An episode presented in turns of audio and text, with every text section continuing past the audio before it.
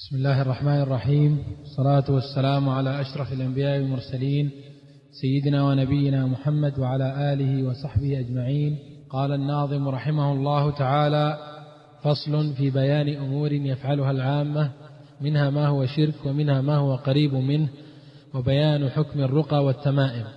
ومن يثق بودعة أو نابي أو حلقة أو أعين الذئاب أو خيط أو عضو من النسور أو وتر أو تربة القبور لأي أمر كائن تعلقه وكله الله إلى ما علقه.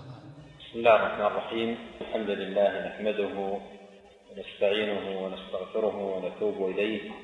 ونعوذ بالله من شرور أنفسنا وسيئات أعمالنا. من يهده الله فلا مضل له ومن يضلل فلا هادي له. وأشهد أن لا إله إلا الله وحده لا شريك له وأشهد أن محمدا عبده ورسوله صلى الله وسلم وبارك وأنعم عليه وعلى آله وأصحابه أجمعين. أما بعد فإن الناظم الشيخ حافظ حكمي رحمه الله تعالى لما عقد فصلا سبق أن مر معنا ويتعلق بتقسيم الشرك إلى قسمين أكبر وأصغر. وبين رحمه الله حد كل منهما وحكمه ووضح الفرق بينهما ومثل لكل منهما بأمثلة. لما أنهى ذلك رحمه الله تعالى عقد هذا الفصل قال في بيان أمور يفعلها العامة منها ما هو شرك ومنها ما هو قريب منه. وبيان المشروع من الرقى والممنوع وهل تجوز التمائم. فهذا الفصل خاص بأمور كثيرة تفعل يفعلها العوام والجهال منها ما هو شرك إما أكبر أو أصغر بحسب حال فاعله ومنها ما هو قريب من من الشرك. أي من الوسائل التي تفضي بالإنسان إلى الوقوع في الشرك بالله تبارك وتعالى. وأيضا سيتحدث في هذا في هذه الأبيات عن المشروع من الرقى والممنوع لأن الرقى كما قسمها النبي عليه الصلاة والسلام عندما سألوه قائلين عندما سألوه عن الرقية فقال اعرضوا علي رقاكم لا بأس بالرقية ما لم تكن شركا فالرقية منها ما هو مشروع ومنها ما هو ممنوع وسيبين الناظم ذلك رحمه الله تعالى. وأيضا الكلام على التمائم وهو كل ما يعلق بطلب الشفاء أو الوقاية أو دفع الضر أو الوقاية من العين أو نحو ذلك من الأسباب التي يعلق الجهال التعاليق لأجلها. قال وهل تجوز التمائم؟ التمائم هي نوع خاص من من التعاليق وطرح المصنف رحمه الله لحكمها بهذه الصيغة صيغة السؤال هل تجوز التمائم؟ لأن التميمة لا تخلو إما أن تكون من القرآن أو من غيره. فإذا كانت من غير القرآن فهي من التعاليم الباطلة مثل الودعة والناب وغيره مما سيأتي عند الناظم رحمه الله تعالى. وأما إذا كانت من القرآن الكريم فلأهل العلم في حكمها خلاف معروف والصحيح أنها لا تجوز لأسباب عديدة ذكرها أهل العلم منها لئلا يمتهن كتاب الله تبارك وتعالى ومنها عموم الأدلة التي جاءت بالمنع من التعليم و و والتمائم ومنها أيضا سد الذريعة وحماية حمى التوحيد. ثم رحمه الله أخذ يسوق أبياتا من النظم يوضح فيها هذا المعنى أو هذه الأمور التي تفعل. قال ومن يثق بودعة أو ناب أو حلقة أو أعين الذئاب أو خيط أو عضو من النسور أو وتر أو تربة القبور لأي أمر كان لأي أمر كائن تعلقه وكله الله إلى ما علقه. أو لأي أمر كائن تعلقه وكله الله إلى ما علقه. فهنا ذكر أمثلة فقط. ليس المقصود بها الحصر. لأن هذا الباب الذي يفعله العوام لا حصر له. وما يعلق آه، أو يوضع في البيت أو في في الدابة أو في المركوب أو على الصغار والأولاد ونحو ذلك عند العوام الجهال أمر لا حد له. وهذه أمثلة مما يعلقه الناس في قديم الزمان وحديثه قال ومن يثق بودعة قال في تعريفها هو شيء أبيض. يجلب من البحر يعلق في حلوق الصبيان وغيرهم. كانوا يعلقونه من أجل الحماية من العين والوقاية من الإصابة بها. فالودعة شيء يجلب من البحر وهو معروف يسمى أيضا الصدف ويكون على جوانب البحر أبيض صغير يكون في داخله حيوان بحري ثم لما يبقى خارج البحر أو على ساحله ويجف عنه الماء يموت هذا الحيوان ويبقى هذا الذي يسمى الصدف. فبعض العوام يجمعونه ويعلقونه على صبيانهم وعلى دوابهم لأجل الوقاية من العين والسلامة من الإصابة بها. أو ناب. الناب معروف. ويكون في السباع وخاصة يعتقد العوام والجهال في الذئب على وجه الخصوص وفي نابه على وجه الخصوص وكذلك غيره من السباع ويعتقدون انه أنها تطرد الشياطين وتقي من العين ومن الإصابة بها. قال أو ناب. أو حلقة أي حلقة من حديد أو نحاس أو نحوه توضع على العضد أو في الساق إما لتخفيف الآلام كما كانوا يعتقدون أو أيضا الوقاية من الأسقام والأمراض. فهذا كله من الأمور التي يفعلها أهل الجاهلية. ويدخل في قوله أو حلقة أو حلقة المعدن النحاسي الذي يصرفه الآن بعض الأطباء لمعالجة بعض الآلام خاصة آلام الروماتيزم ونحوه فيصرف له حلقة من من نوع من المعادن يزعمون أن أنها تخفف الألم. وهذه لا تختلف أبدا عن حال ما وجده النبي صلى الله عليه وسلم مع رجل قال وجد في في عضده خيطا قال من ماذا؟ قال من الواهنة وهي ألم يصيب العضد. قال انزعها فإنها لا تزيدك إلا وهنا. فهذه التعليق أيا كانت حتى ولو أعطيت أسماء أو بوصفات طبية فالحكم هو الحكم. وقد سئل عنها سماحة الشيخ عبد العزيز بن باز رحمه الله كذلك الشيخ ابن عثيمين رحمه الله وغيرهم من أهل العلم فأفتوا أنها الباب واحد وهي من التعاليق التي جاءت الشريعة بالنهي عنها والمنع من فعلها. حتى ولو قيل إن هذه الأمور أخضعت للتجارب أيضا أولئك الذين نهاهم النبي صلى الله عليه وسلم يقولون أننا نستفيد أننا نستفيد منها. ربما قالوا جربنا أو جرب فلان أو غير أو, أو غيره فيبقى حكمها المنع. لنهي النبي صلى الله عليه وسلم من هذه التعاليق التي تربط قلوب متعلقيها بها واعتقادهم بها وجعلها سببا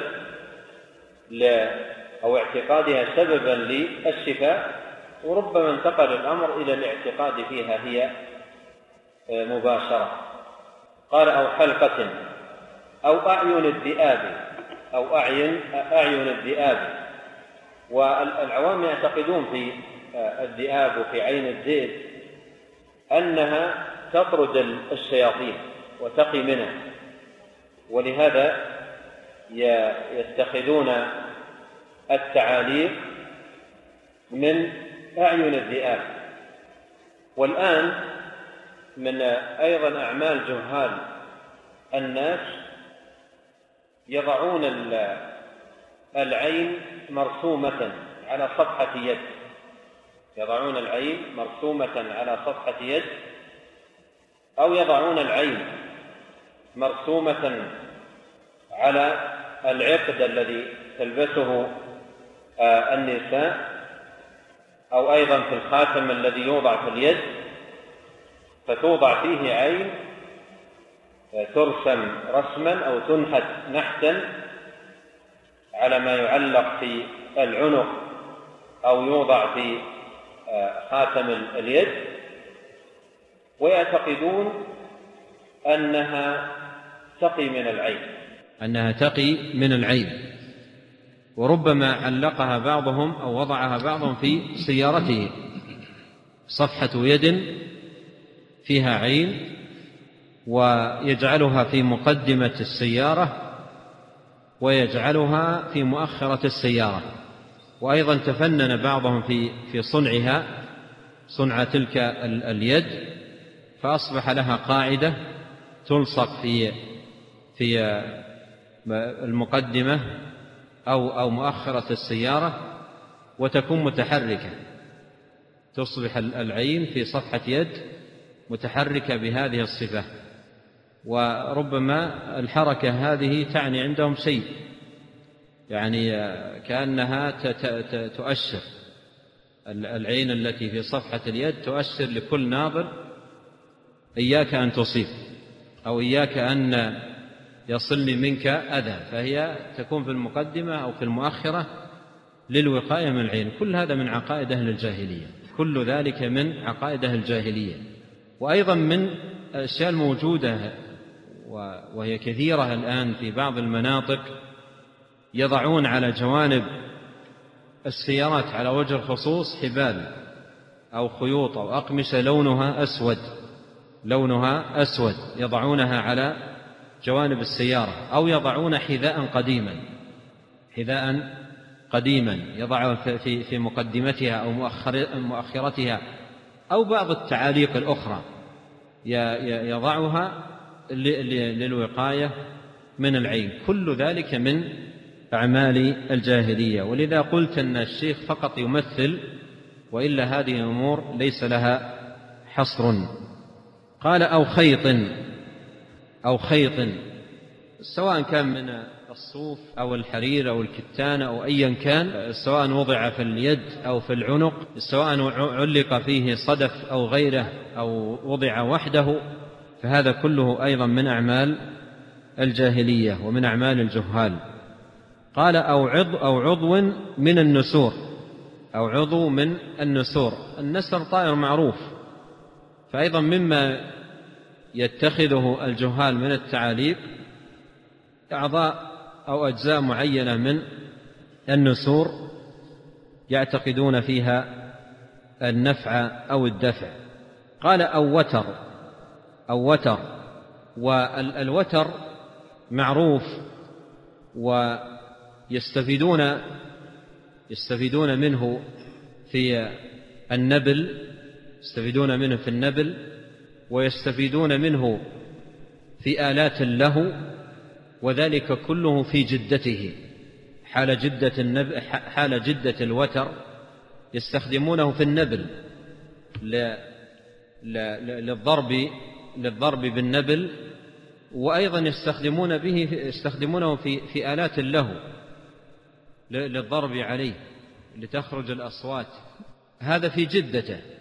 ثم إذا بلي وتقادم استخدموه لهذا الغرض. استخدموه لهذا الغرض للوقاية من العين. يعلقونه على أنفسهم أو على أطفالهم وهذا الاستعمال أو هذا التعليق إنما يكون في في ليس في جدة هذا الوتر وإنما عندما يبلى فإذا الوتر عند أهل الجاهلية في جدته آلة لهو عندما يكون جديدا يكون آلة لهو وعندما يكون قديما يكون واقيا من العين. يكون واقيا من العين. وعندما تتأمل هذا العمل ترى فيه غاية السفة. غاية السفة.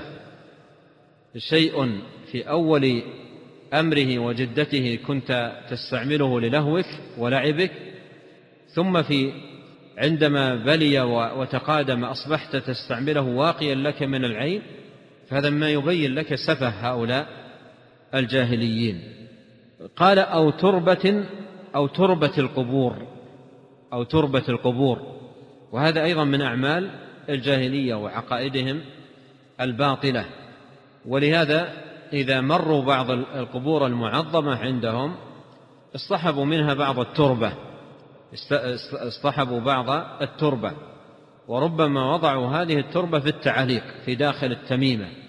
يضع في في داخل التميمة التي يعلقها شيء من من هذه التربة أو أو يضع منها شيئا عند وسادته في منامه أو في جانب من بيته ويزعم أنها تنفع أو تدفع. يقول الشيخ لأي أمر كائن تعلقه لأي أمر كائن تعلق يعني تعلق هذه الأشياء سواء تعلقها لمرض أو تعلقها لدفع عين أو تعلقها لجلب نفع ومصلحة أو تعلقها لتجارة وربح فيها أو تعلقها لطلب سعادة أو تعلقها طلب حفظ لولد أو تعلقها من أجل قوة الصلة الزوجية أو غير ذلك لأي أمر كائن تعلق وهذا يفيد أن هؤلاء يتعلقون هذه الأشياء لأغراض كثيرة. يتعلقون هذه الأشياء لأغراض كثيرة. ولهذا قال قال الشيخ رحمه الله الشيخ محمد عبد الوهاب رحمه الله في كتابه التوحيد قال باب من الشرك ماذا؟ لبس الحلقة والخيط لدفع البلاء أو رفعه لدفع البلاء أو رفعه. فهذا تمثيل فقط. فهم يعلقونها إما للدفع أو للرفع. تدفع بلاء نزل أو تدفع بلاء لم ينزل أو ترفع بلاء نزل فهي تستخدم عندهم لأغراض لأغراض كثيرة جدا. قال لأي أمر كائن تعلقه وكله الله إلى ما علقه. وكله الله إلى ما علقه. أي, أي, أي أن من تعلق شيء من هذه المذكورات أو غيرها فإن حكمه أن الله تبارك وتعالى يكله إلى هذا الشيء. ومن وكل إلى خيط أو ناب أو وتر أو نحو هذه الأشياء فإنما يكون وكل إلى ما فيه الخسران والحرمان في الدنيا والآخرة. وجاء عن النبي صلى الله عليه وسلم في هذا الباب أحاديث أورد جملة منها شيخ الإسلام محمد بن عبد الوهاب رحمه الله في كتاب التوحيد في الباب الذي أشرت إليه ومنها قوله عليه الصلاة والسلام من تعلق تميمة فلا أتم الله له ومن تعلق ودعة فلا ودع الله له. وأيضا حديث عمران بن حسين أن النبي صلى الله عليه وسلم رأى رجلا في يده حلقة من صفر فقال ما هذه؟ قال من الواهنة. أو قال ما هذا؟ قال من الواهنة. قال انزعها فإنها لا تزيدك إلا وهنا فإنك لو مت وهي عليك ما أفلحت أبدا. ثم هذه الأشياء والتعاليق مثل الخيط ونحوه إذا كان من إذا كان من تعلقها تعلقها معتقدا فيها أنها بذاتها نافعة دافعة فهذا شرك أكبر ناقل من ملة الإسلام. وإذا كان يرى أن ويعتقد أن النافع الضار هو الله سبحانه وتعالى وأن هذه أسباب أن هذه أسباب للشفاء من من المرض كان يعتقدها سببا ويعلق الخيط في في يده معتقدا أنه سبب من أسباب الشفاء فهذا من الشرك الأصغر ووسيلة مفضية بصاحبها إلى الشرك الأكبر. وكم من إنسان تعلق هذه الأشياء على أنها سبب للشفاء ثم تحول فيه هذا الأمر إلى عقيدة ثم تحول فيه هذا الأمر إلى عقيدة أي إلى اعتقاد في هذا الذي تعلقه ولهذا لا يتمكن أو لا يستطيع أن ينزعه لأنه اعتقد فيه أنه نافع أو دافع نعم, نعم. قال رحمه الله ثم الرقى من حمة أو عين فإن تكن من خالص الوحيين فذاك من هدي فذاك من هدي النبي وشرعته وذاك لا اختلاف في سنيته قال ثم الرقى من حمة أو عين. فإن تكن من خالص الوحيين فذاك من هدي النبي وشرعته وذاك لا اختلاف في سنيته. الرقية معروفة وهي القراءة والنفث أن يقرأ الإنسان وينفث سواء على نفسه أو على مريضة. ينفث نفثا بريق يسير جدا ويقرأ. فيقول الشيخ في حكم الرقية قال ثم الرقى من حمة أو عين. فإن تكن من خالص الوحيين. الحمى لدغة ذوات السموم مثل العقارب والحيات ونحوها لدغتها يقال لها حمى. وغير الحمى. الحمى هي ارتفاع درجة الحرارة والسخونة التي تكون في الجسم. أما الحمى فهي لدغة ذوات السموم من عقرب أو نحوه. ثم الرقى من حمة أو عين. لا كما جاء في الحديث لا رقية إلا من عين أو حمى. لا رقية إلا من عين أو حمى. والعين معروفة. فالرقية مفيدة فائدة عظيمة جدا في الحمى التي لدغت ذوات السموم.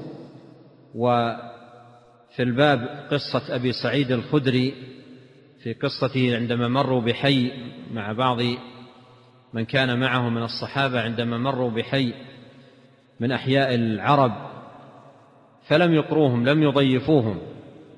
ثم مضوا فلدغ سيدهم سيد هؤلاء لدغته عقرب فطلبوا له شفاء أو دواء أو راقيا فسألوا هؤلاء قالوا هل معكم من دواء أو راق؟ فانطلق رضي الله عنه أخذ يقرأ وينفث يقرأ عليه بفاتحة الكتاب وينفث حتى قام كأنما نشط من عقال. والحديث في صحيح البخاري. فهي نافعة جدا في ذوات السموم لدغة ذوات السموم ونافعة أيضا في الإصابة من العين. وقوله في الحديث لا رقية إلا من عين أو حمى أي لا رقية أنفع وأجدى لا أن غير هذين الأمرين لا يرقى فيه وإنما يرقى في عموم الأمراض في عموم الأمراض والأسقام. فالرقية فيها نافعة ومفيدة لكنها في هذين الأمرين الشأن فيها أعظم. الشأن فيهما يعني أعظم. قال, قال ثم الرقى من حمة أو عين. فإن تكن من خالص الوحيين فإن تكن من خالص الوحيين الوحيين الكتاب والسنة. أي إن كانت من القرآن ومن الدعوات المأثورة عن النبي عليه الصلاة والسلام فذاك من هدي النبي وشرعته. أي هذا أمر مشروع وهو من هدي نبينا الكريم عليه الصلاة والسلام. وذاك لا اختلاف في سنيته يعني ليس بين أهل العلم خلاف في أنه مسنون وأنه مشروع وأنه جائز وثبت فيه عن النبي عليه الصلاة والسلام أحاديث متكاثرة. نعم.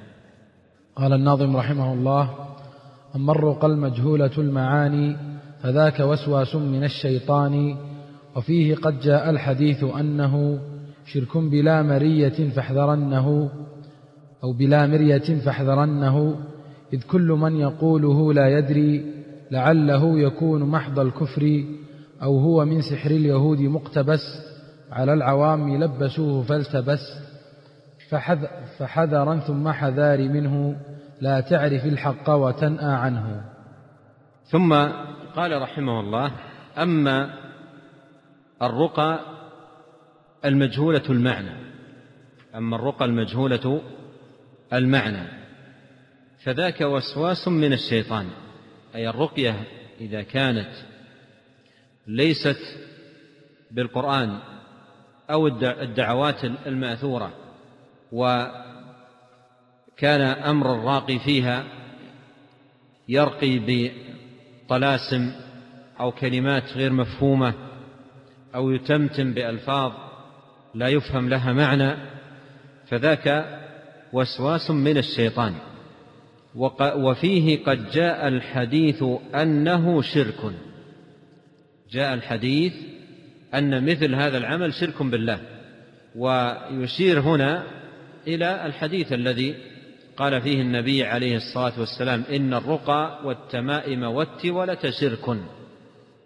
وأيضا قول النبي عليه الصلاة والسلام عندما سألوه عن الرقية قال اعرضوا علي رقاكم لا بأس بالرقية ما لم تكن شركا.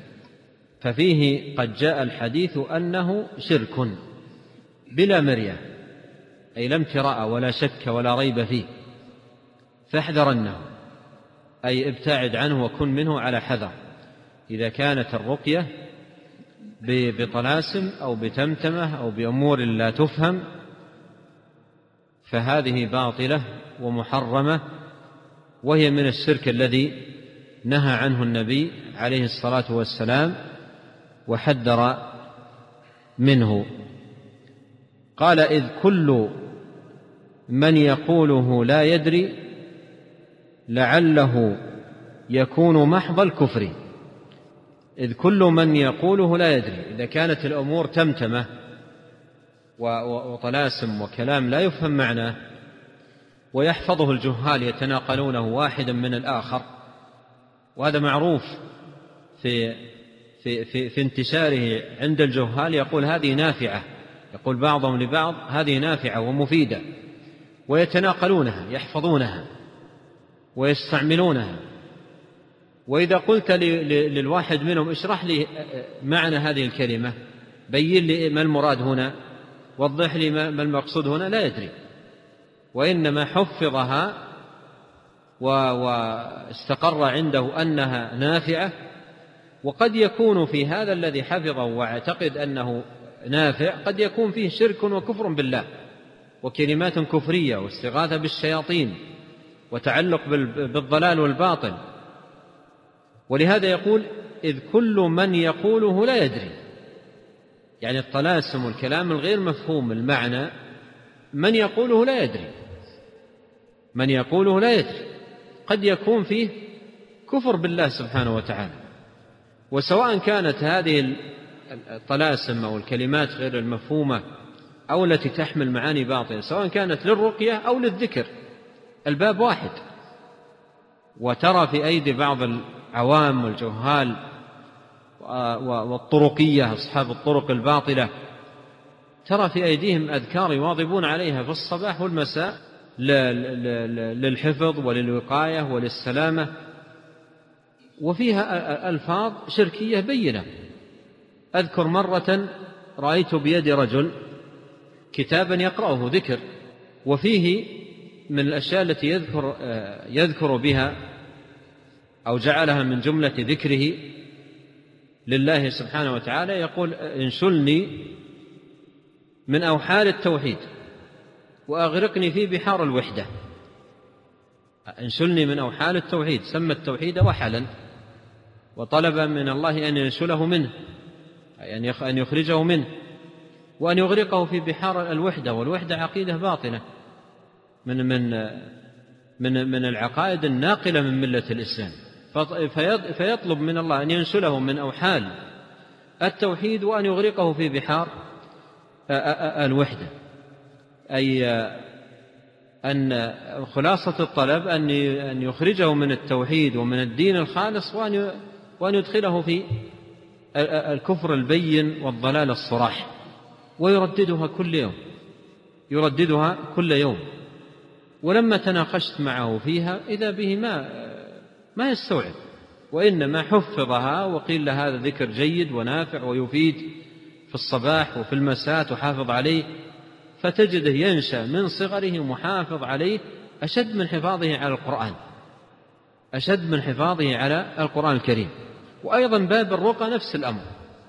ولهذا كلمة الشيخ هذه عظيمة جدا يقول إذ كل من يقوله لا يدري. لعله يكون محض الكفر. يعني لعل هذا الذي حفظه هذه السنين المتطاولة ويردده المرات الكثيرة لعله محض الكفر يعني الكفر الخالص البواح وهو لا يدري. وإنما يحفظ شيئا حفظه وواظب عليه وهو لا يدري عن ما ينطوي عليه من الكفر والضلال والباطل. وأيضا يكون في بعض هذه هذه الطلاسم والألفاظ والتمتمات يكون فيها أسماء شياطين. يكون فيها أسماء شياطين. ويتعلق بها هؤلاء اعتقادا وطلبا ورجاء. فهذه كلمة عظيمة جدا. يقول إذ كل من يقوله لا يدري لعله يكون محض الكفر. لعله يكون محض الكفر. وأنا جربت مع بعضهم أنا جربت مع بعضهم يعني من يأتي يسأل يعني بعضهم عندما يسمع حديثا نافعا في في الذكر أو في الدعاء الصحيح ويبين له معانيه ودلالاته ويرتاح قلبه لذلك راحة تامة يأتي بعضهم يعرض ما عنده وهذا يمر علينا. يأتي بعضهم يمر يعرض ما عنده يقول أنا آه، منذ كنت صغير وأنا أقرأ هذا. تنصحني واظب عليه أو لا؟ يحفظه وبعضهم يأتي به مكتوبا ومر عليه حالات عديدة مثل هذا. فجربت هذا الذي يقوله الشيخ. أقف عند بعض الكلمات أقول له بين لي إيش المراد بهذا؟ أنت الآن كم لك تحفظه؟ ثلاثين سنة أربعين. كل يوم تقرأه. ما معنى هذه الكلمة؟ وإذا به ما ما يستوعب معناها. ثم يفاجأ. إذا بينت له ما, ما فيها من شرك أو بدعة أو احتمالات باطلة ولا يستطيع مع أنه صاحبها المواظب عليها الثلاثين والأربعين سنة ما يستطيع أن يدافع عنها بعلم. ما يستطيع أن يدافع عنها بعلم وإنما حفظ متنا أو كلاما لا يدري ما هو ولا ما حقيقته. واظب عليه السنوات الطويلة. فأنا لاحظت أن بعضهم إذا أكرمها الله سبحانه وتعالى وفهم الذكر المشروع واطمأن إليه وارتاح له فإنه بإذن الله سبحانه وتعالى يتخلى عن عن هذا الباطل وقل جاء الحق وزهق الباطل. ولهذا من المهمات العظيمة على طلبة العلم العناية بالذكر والأذكار المشروعة. وفهمها وفهم معانيها ونشرها في العوام وتلقينها للجهال وتوضيح معانيها ودلالاتها حتى ينتشر فيهم نور الحق وضياؤه. فتتبدل فتتبدل ظلمات الباطل. وقل جاء الحق وزهق الباطل. إن الباطل كان زهوقا. والحق له قوة. لما تبين لهم الذكر المشروع وتشرحه لهم وتوضح له لهم معانيه الشياطين تذهب. الشياطين تذهب التي تتسلط عليهم تذهب. وترتاح القلوب وتطمئن النفوس ويقبل على الحق والخير. وحينئذ تبين لهم ما ما في الأذكار التي يتعلقون بها من من باطل أو أو ضلال. نعم.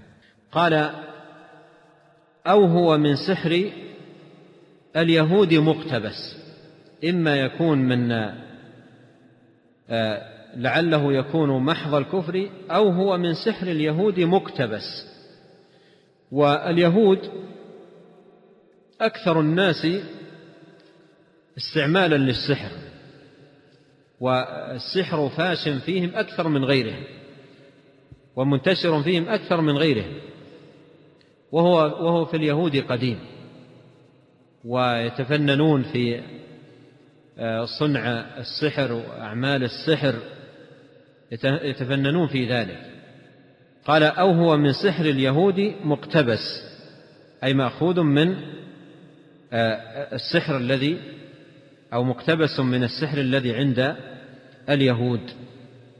أو هو من سحر اليهود مقتبس على العوام لبسوه فالتبس يعني اقتبسوه من سحر اليهود ولبسوا على العوام فيه وأوهموهم أنه من الأمور النافعة المفيدة وربما قالوا لهم أنها أنه لا يتنافى مع آه، مع ما جاء في الشريعة.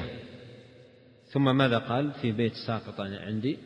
فحذرا ثم حذار منه لا تعرف الحق وتنأى عنه. لما ذكر يعني هذا هذه الرقى الباطلة حذر منها هذا التحذير بهذا البيت. وأيضا آه، نبه على أمر مهم وهو أن بعض الناس ربما يسمع الحق بدليله لكنه ينأى عنه. فيقول لا تسمع الحق وتنأ عنه. فبعض الناس والعياذ بالله يسمع الحق ولكنه ينأى أي يبتعد عنه. يبتعد عنه مع أن المطلوب أن ينأى الإنسان عن الباطل عن الباطل وأن يحذر من الباطل. كما قال نبينا عليه الصلاة والسلام من سمع بالدجال فلينأى عنه. أي يبتعد عنه وعن مكانه. فالمطلوب الابتعاد عن الباطل والحذر من الباطل. لكن بعض العوام والجهال قد يسمع الحق وينأى عنه. لماذا ينأى عنه؟ هذا السؤال. لماذا يسمع الحق وينأى عنه؟ هذا محل تأمل لك. وهو يفيدك جدا في باب ماذا؟ باب المعالجة. لماذا الجاهل يسمع الحق وينأى عنه؟ هناك أمور في الجهال تثور عند سماعهم الحق. هناك أمور تثور في الجهال عند سماعهم الحق لأجلها ينأون عن الحق. لأجلها ينأون عن الحق. مثلا آه، يزاحمه في نفسه عندما يسمع الحق كيف أتخلى عن دين الآباء والأجداد؟ كيف أتخلى عن عن دين الآباء والأجداد؟ أو أيضا الاستنكاف من الرجوع. الاستنكاف من الرجوع عن الخطأ أو الإقرار بالخطأ فتصيبه عزة بالإثم والعياذ بالله. أو أيضا خوف ذهاب رئاسة أو مال. وهذا حقيقة. خوف خوف ذهاب رئاسة أو مال. أو جاه. وبعضهم لا لا لا يتخلى عن هذه الأباطيل مع اعتقاده بطلانها. مع اعتقاده بطلانها. حتى أذكر أحد الدعاة يقول كنا مرة في في طائرة وكان إلى جنبي رجل من كبار هؤلاء. من كبار هؤلاء كان إلى جنبي في الطائرة.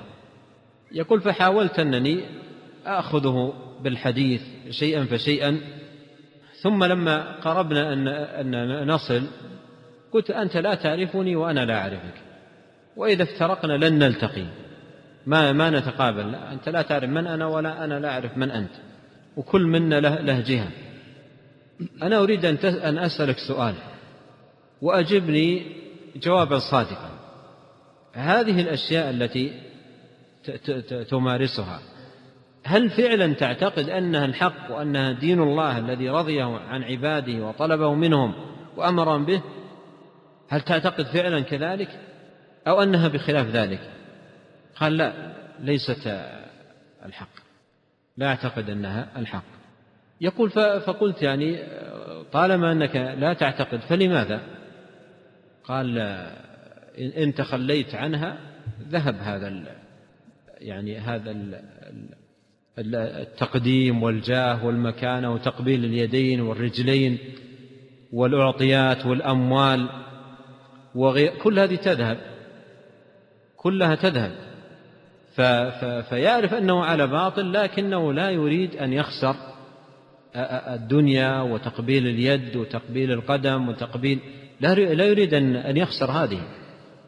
وإذا قال أن, أن, أن, أن, أن الذي أقوله لكم كله باطل وهذه عقائد باطلة ولا تصدقوا شيء من ذلك كلهم ينفضون عنه. ما يأتي ولا واحد يقبل يده. ولا يعطونه من أعطياتهم ولا يعظمونه. يفقد هذه الأشياء ونفسه ألفتها واعتادت عليها والعياذ بالله. فيرضى لنفسه هذا التعظيم الباطل وأن يلقى الله سبحانه وتعالى به فيخسر والعياذ بالله الدنيا والآخرة. فإذا بعض الناس يسمع الحق وينأى عنه ينأى عنه. وأيضا من أسباب النأي عن عن الحق الشحن الذي في نفوس هؤلاء ضد الحق. الشحن العجيب الذي في نفوس هؤلاء ضد الحق يشحنون ضد الحق وضد أهله وينفرون منهم بألقاب أو بنبز أو غير ذلك. فينفرون من أهل الحق تنفيرا فيسمع الحق وينأى عنه بسبب تلك أو بسبب ذلك الشحن النفسي الذي شحن به من أهل الحق تحذير الذي حذره منهم. ولهذا يسمع الآيات والأحاديث ويستوحش منها ما يقبلها. وأظن قلت لكم مرة قصة آه، أحد الطلاب كان حضر درسا و ويعني قرأت ذكرت لهم آيات وأحاديث كثيرة في الموضوع الذي كنت أتحدث عنه فخرج معي وقال لي أنا أريد أن أصالحك بشيء. هو هو طالب قبل كان الكلام هذا له يمكن 18 سنة قبل في في الجامعة في السنة الأولى درسته ولما خرجت من الفصل خرج معي وفي الممر ووقف قال أنا أريد أخبرك بشيء يتعلق بي. قال أنا لما قبلت في الجامعة اجتمع بي المشايخ في البلد. وقالوا لي أن أن قبولك في الجامعة جيد لكن تحتاج إلى أمور تنتبه لها. ثم بينوا له قالوا له أنك تذهب إلى إلى هؤلاء الوهابية وأخذوا يذكرون أشياء عنهم وكذا. قالوا فأنت تأخذ منهم شيئين. خذ منهم شيئين فقط. خذ منهم الشهادة. وخذ منهم الفلوس. هذه لا بأس. الشهادة والفلوس هذه خذها.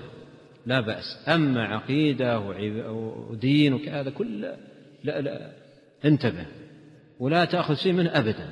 لكن جيد. اذهب للمدينة والمدينة المباركة وطيبة وتعيش هناك خذ شهادة وخذ فلوس. هذا ما فيه. ولكن العقيدة والعبادة والأمور هذه كلها فيأتي يعني منغلق يقول قالوا لي هنا هنا موضع الشاهد. يقول قالوا لي انتبه هؤلاء يعني لهم علامة. نبينها لك حتى ما يخدعوك. لهم علامة نحن نبينها لك الآن حتى ما يخدعوك حتى تنتبه وأنت عندهم.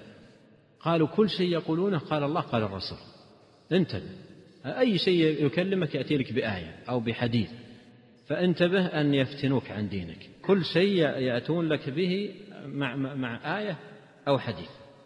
فيأتي إذا كان آه، أخذت هذه الوصية من قلبه مأخذا كبيرا يأتي وتقرأ عليه الآيات والحديث حديثا آية تلو آية وحديثا تلو حديث وهو في في في قرارة نفسه يقول صدق مشايخنا جزاهم الله خيرا. ويعرض عنك. ولا يسمع لك ولا يصغي إليك. لا تسمعوا لهذا القرآن والغوا فيه. ما يسمع لك ولا يقبل. ويمضي ربما حتى ينتهي وهو ما بسبب التحصين الذي أخذه في في في بلده. فالنهي عن النهي عن الباطل. ما يجوز للإنسان أن ينعى ولهذا الشيخ نصح رحمه الله قال لا لا لا, لا تسمع الحق وتنأى عنه. الحجة تقوم عليك إذا سمعت الحق وعرضت أو نأيت عنه. نعم. قال رحمه الله وفي التمائم المعلقات إن تك آيات مبينات فلا اختلاف واقع بين السلف فبعضهم أجازها والبعض كف. كمل.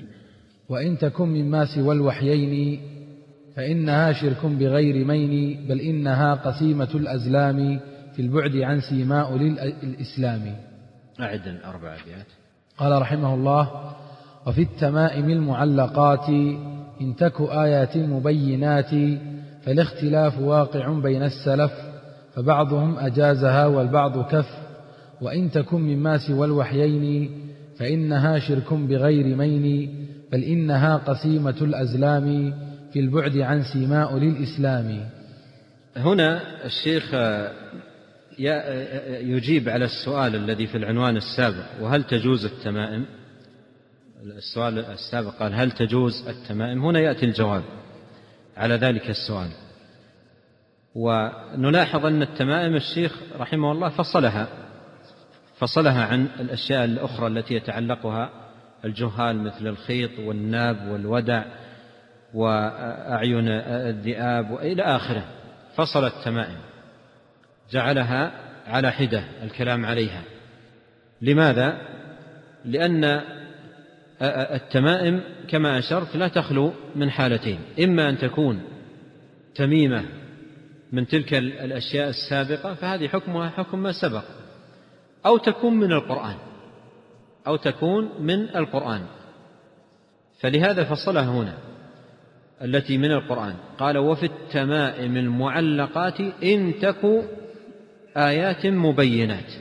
إذا كانت آيات من القرآن.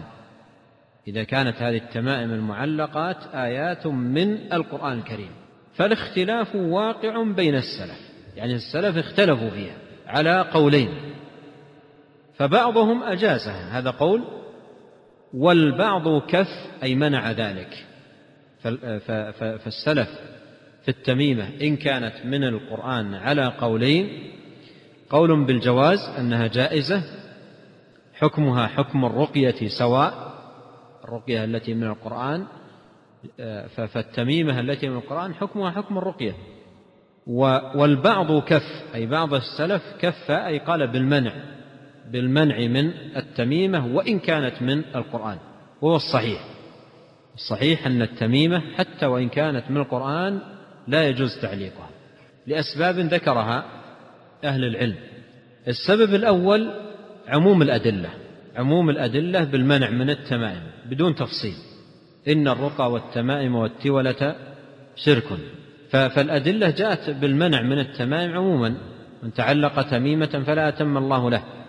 والأحاديث النهي عن التعليق تعليق التمائم كثيرة وليس فيها تفصيل بينما الرقية جاء فيها تفصيل اعرضوا علي رقاكم أما التمائم فجاء المنع منها بدون تفصيل.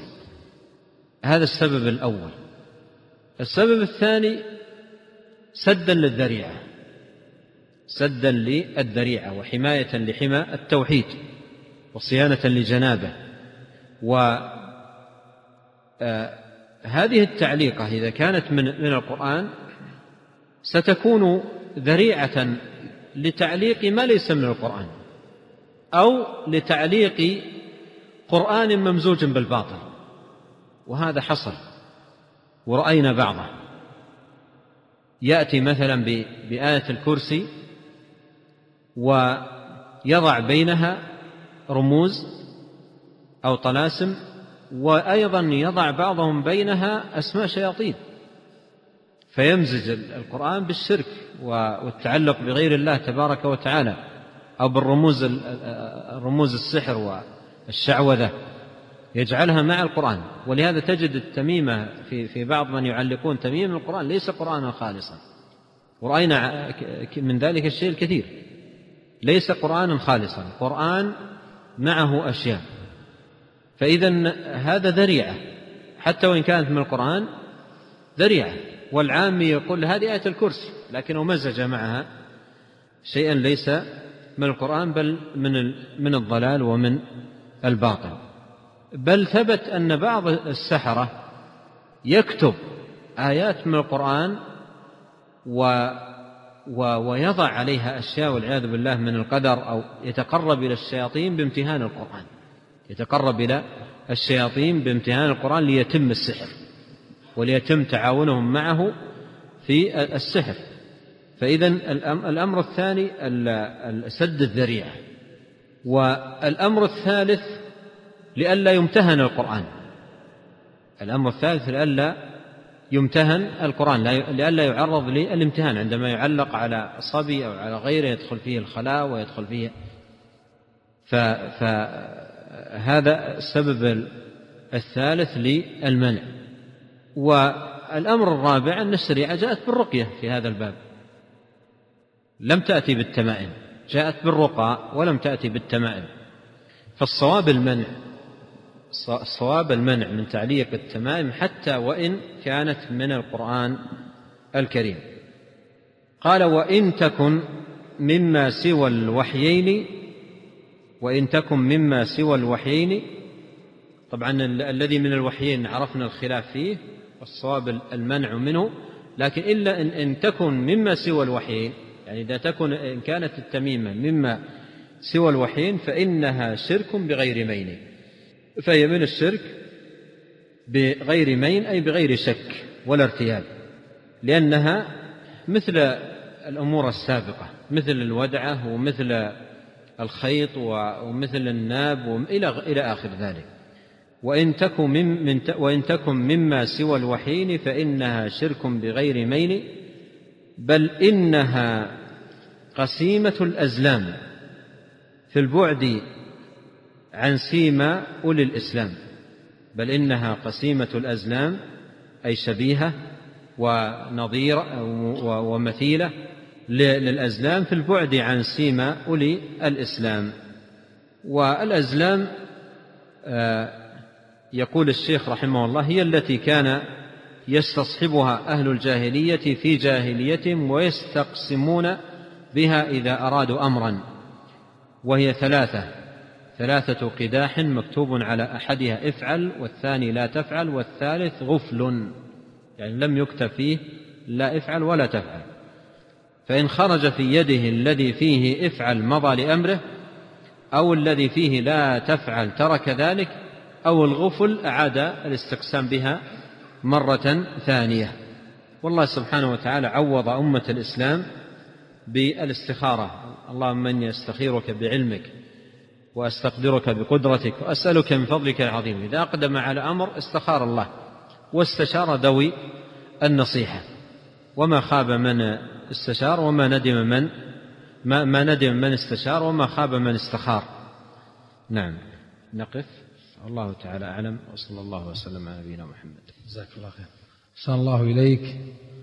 هذا سائل يقول ما صحة هذه العبارة أمر الله بين الكاف والنون؟ إيش؟ يقول العبارة. السائل ما صحة هذه العبارة أمر الله بين الكاف والنون؟ الله يقول جل وعلا إنما أمره إذا أراد شيئا أن يقول له كن فيكون. فيقال كما في في الآية كما في الآية الكريمة إنما أمره إذا أراد شيئا أن يقول له كن فيكون. نعم. ولا, ولا يقال أن الأمر بين الكاف والنون وإنما أمره للشيء بهذه الكلمة يقول له كن فيكون. نعم. ومن يقول من يقول هذه الكلمة؟ وتأتي أحيانا على بعض الألسنة يكون الخطأ في التعبير والمراد واضح المقصد أن الأمر بين الكاف والنون أي أنه بكن بهذه الكلمة. نعم. صلى الله إليكم هذا سائل يقول ما هي أفضل الكتب في بيان صحيح الأدعية والأذكار وبيان فقهها جزاكم الله خيرا. أنا أعرف أضعفها. أضعف الكتب في هذا الباب كتابا عنوانه فقه الأدعية والأذكار. وإلا الكتب الجيدة كثيرة. نعم. أحسن الله إليكم وجزاكم الله خيرا.